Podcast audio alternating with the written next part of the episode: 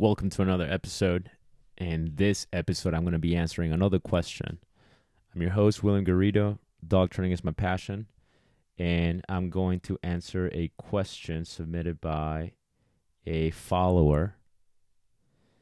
And I actually know her personally too. I work with her on uh, on protection work.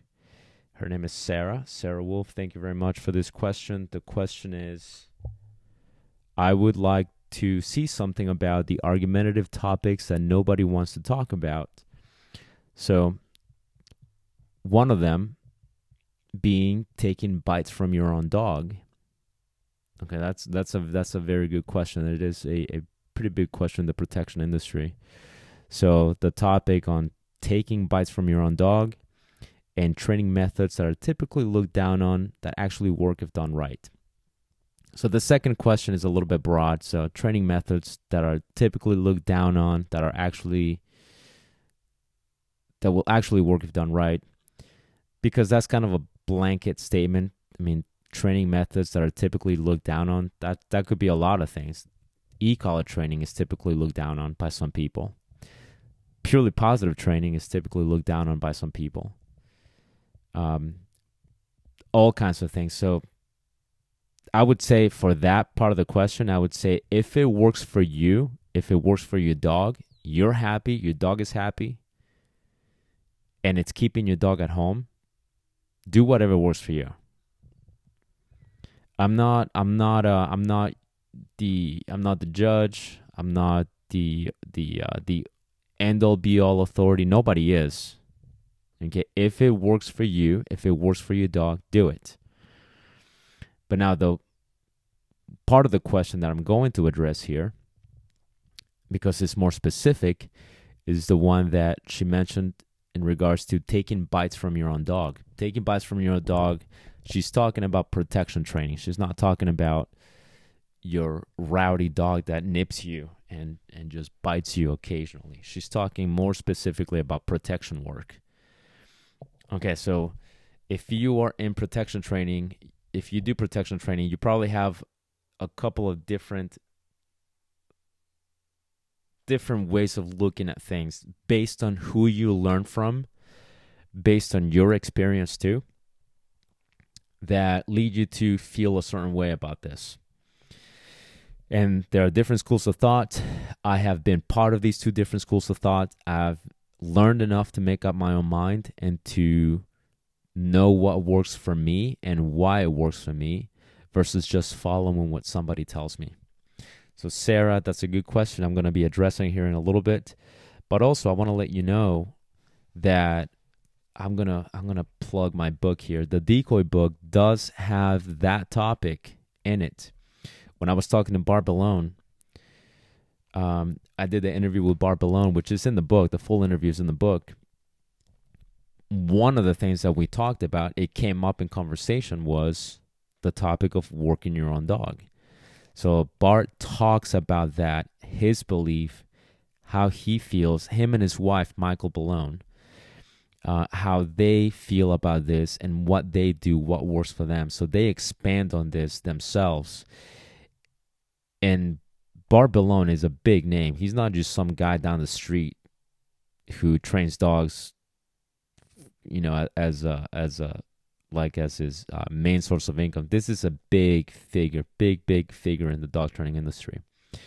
So if you're interested, get the book or wait. Um, you know, wait for the. Uh, I'm working on audio right now on the audio version of this book too. Uh, so I, I may or may not get to the interviews on that. I might just do the main parts but uh, but if you get the physical book, you're definitely gonna see it there. So it's on Amazon. Look up the Decoy book. If you can't find it, just search William Garrido, G A R R I D O, on the search bar, and you will see my three books, soon to be four, and uh, the Decoy book is one of them. So now let's go to the question: taking bites from your own dog. I'll talk about I'll talk about why the different schools of thought and why people feel strongly about no, no doing it, not doing it, and why people feel strongly about uh, why maybe they should do it. So let's start with the why not do it. The reason why people strongly suggest that you should never take bites from your dog is because I've heard this argument. I've heard it. I've heard people get really into this. And the reason that they that they are very adamant about never ever taking a bite from your own dog is because they're like it's not realistic. You know, when is my dog going to bite me? Never. So why would I show him the picture that it is okay to bite me? That's the uh, that's the belief. That's what I that's what I heard when I was uh, new in the industry. That's what I was pretty much kind of told about that topic. And obviously, I went with it because it made sense to me at that time. And it makes sense to a degree today. But I'm going to elaborate on that. Okay. So, the idea, it's basically a, fear, right? You're saying it's never going to happen. My dog's never going to bite me. So, why would I show him that picture? This comes from the from the fear that if I do it, what if my dog gets the idea that he can do it and now he bites me? Well, that makes sense if you are showing your dog the picture of uh, of defense. You are showing the your dog the picture of uh, of pressure, and in that mode, you are putting your dog under a lot of stress. It makes sense that way. Okay, it makes perfect sense why you would not want to do that. Now here's another thing. Here's a, another another topic. Another uh, part of the topic here is talking about the book. Jerry Bradshaw, one of the contributors to this book, he's a friend of mine too, and he is very good at, at what he does. He's been he's the co-founder of PSA Protection Sports Association, and uh, he has accomplished a lot in PSA and in the police dog in the dog training industry in general. So this is also a guy that knows his stuff. He's not just some Joe Schmo from down the street with a website and a YouTube channel. This guy is legit too. Now, talking to him, it's not in the interview, but on a different conversation. Um, you know, he he does he is not for the you should work your own dog. He said that very clearly. That's how he feels. And it makes sense to me. So the way he his reasoning is his reasoning is, you know, I want I don't want the dog to be focused on me. I want the dog to be focused on the helper. I want the dog to want the helper.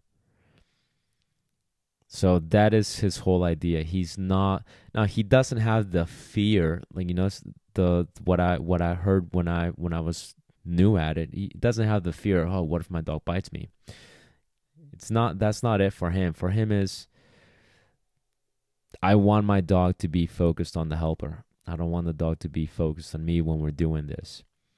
So he is willing to do the drive. He is willing to take the drive, and if he needs to travel to get his dog to bite somebody, he will do that. Now, he Jerry Bradshaw is at a level at a point in his career where the helpers, the decoys will come to him, but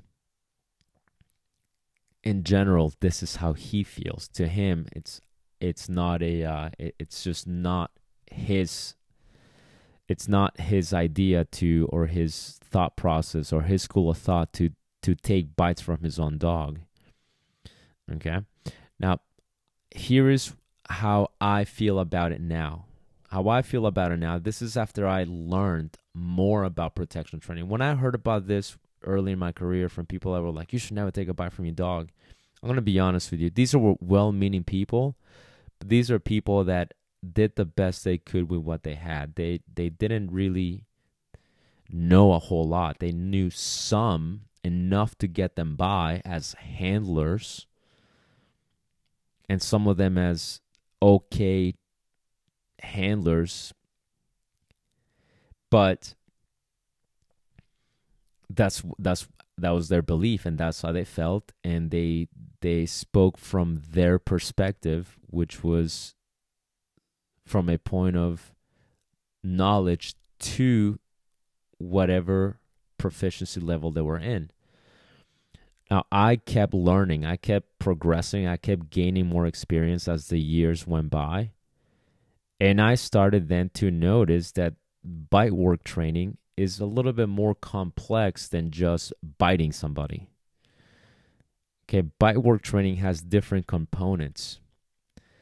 Bite work training has targeting components, so ac- accuracy, pointing.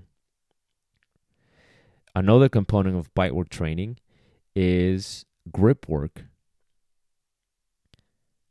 Another component, which could be encompassing the two previous components, but another component is mechanics and skill. So that's another part of bite work training. The dog has to develop the mechanics and the skill to do certain things. Another component of bite work, bite work training is pressure. And by pressure, I don't just mean physical, I mean like emotional pressure, like you're getting in the dog's head, or what we call defense work or aggression work. That's another component of bite work, of protection training. So it's not just sink your teeth on somebody, there is more to it than that. So the way I look at it, and I believe I touched on this on a previous episode already when I talked about the difference between protection protection dogs and sport dogs. Protections protection sports protection dogs versus sport dogs. So I have an episode where I, I touched on this. So some of this stuff is overlapping a little bit. But I have already different components to bite work training, to protection training here. So because I have these different components, I have some flexibility as to what I can do with my own dog. So for for example, I will not do aggression work with my own dog. I will not do the pressure part of the of the exercise of the mechanics with my dog. I will not add the the defense work into it, the aggression work. I'm not going to do that. That's my own dog. We have a relationship here. I'm not going to do that. But what I can do with my dog is I can work on the on the grip work. By the way, this is how I feel about it too, okay? This is my belief.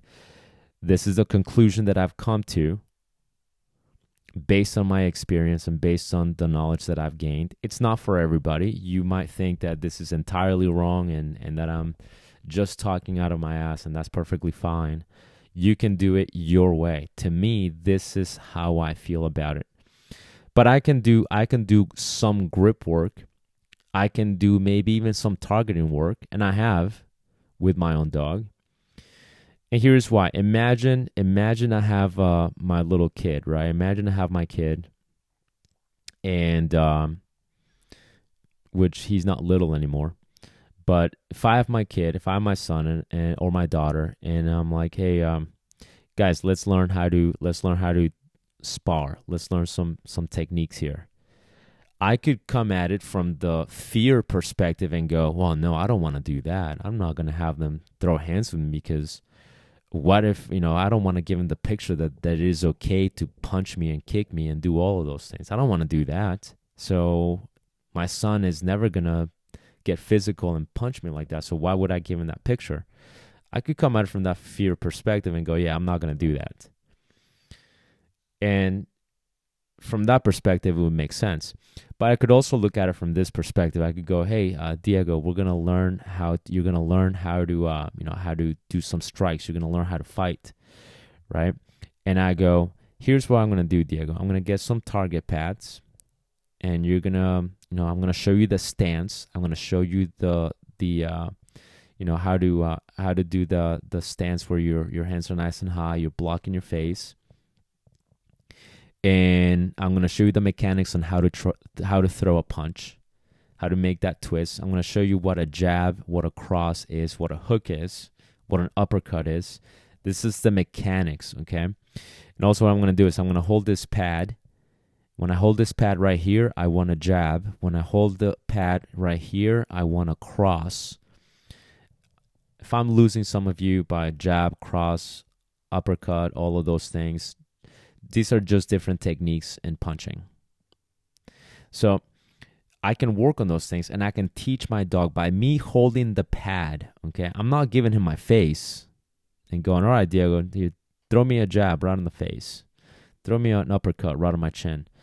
No, I'm I'm holding some pads, I'm holding some equipment, and I'm having my son work on on his jab and his cross. I'm we're just working on technique.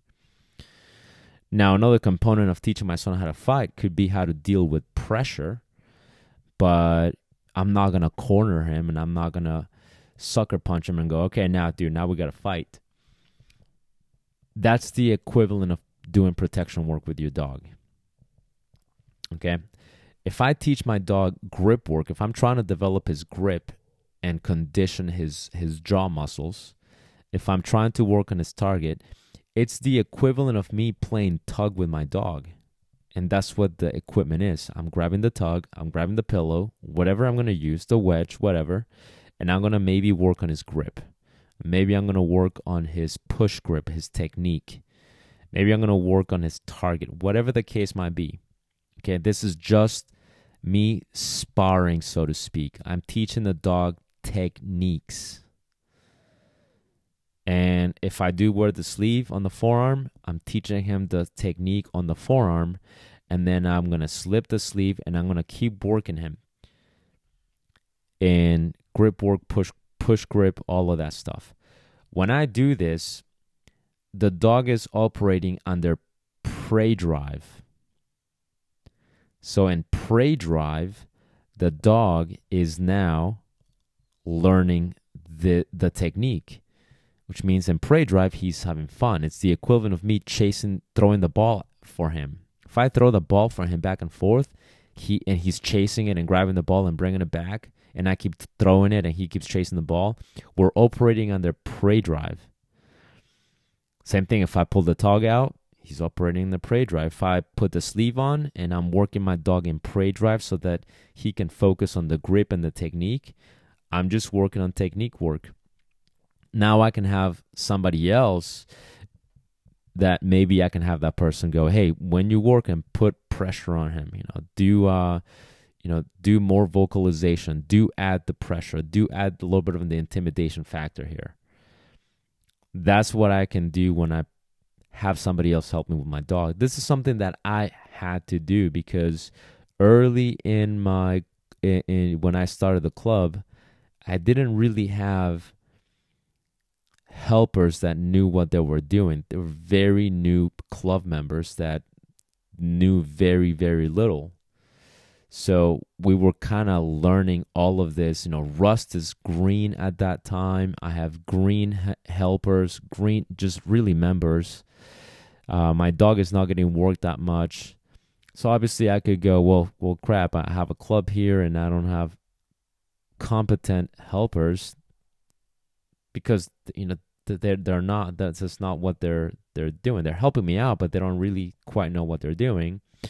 I only had a couple of them that, that did, um, that definitely were very helpful, that were a little bit more on the skill side. But as far as developing a dog, uh, that he needed certain things that they couldn't do for me, I had to then do some of those things for my dog. I had to work on his grip. I had to work on his uh, on his push grip. I had to work on his technique, and not once did it affect our relationship. So I can do some bite work and I feel fine with it. And Bart Bellone, Bart and Michael Bellone feel the same way about it. And other other trainers do too. Dave Croyer, same thing. Dave Croyer, another guy who's in the book, he also does his own bite work. Does the bulk of it on his own. Same thing. He doesn't have a problem with it because he operates under the same same principle. I'm just teaching my dog the technique. I'm just, it's like the equivalent of me holding the pad for my son and then telling him, throw some jabs right here, throw some punches, do a combination here, do jab cross.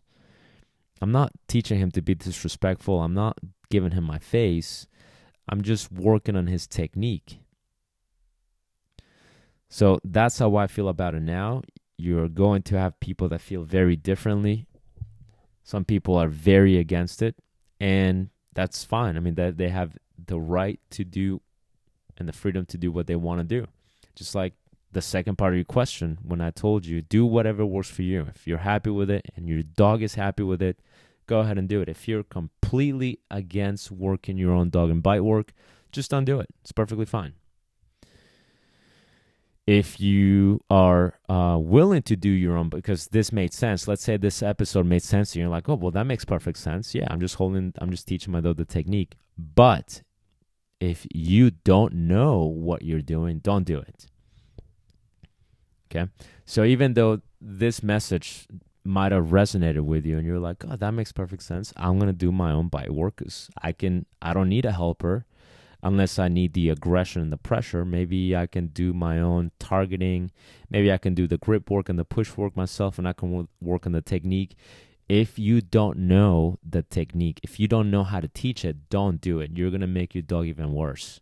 Or you might accidentally add pr- more pressure than you need to. So if you know what you're doing, do it. If you don't know what you're doing, leave it to somebody else. You have got to leave it to somebody else. So in some instances, even if you subscribe to the oh, I can do my own bite work, but you don't have the skill, you really should not do your own bite work. You should have somebody else do it for you. Most people are in that category. Most people don't have the skill to develop their own dogs. If you do, go for it. But chances are, if you if you if you subscribe to not doing your own bite work, there's a good chance you don't have the skill anyway. I don't mean to sound like a prick about this, but that's kind of how it is. Like that guy who told me that early in my career, who said, "Oh, you should never do your own bite work because you know when is my dog gonna see that? My dog's never gonna see that. He's never gonna you know bite me for real. So why would I show him that picture?" Looking back now in retrospect, I look at this and I go, "That guy didn't really know what he was talking about. He was an okay handler." So to him, his idea of bite work was pressure. His idea of bite work was pressure, was conflict. So he definitely should not subscribe to doing your own bite work. He was perfectly fine. He is he was right where he needed to be and he was doing exactly what he should have been doing, which is not do his own bite work.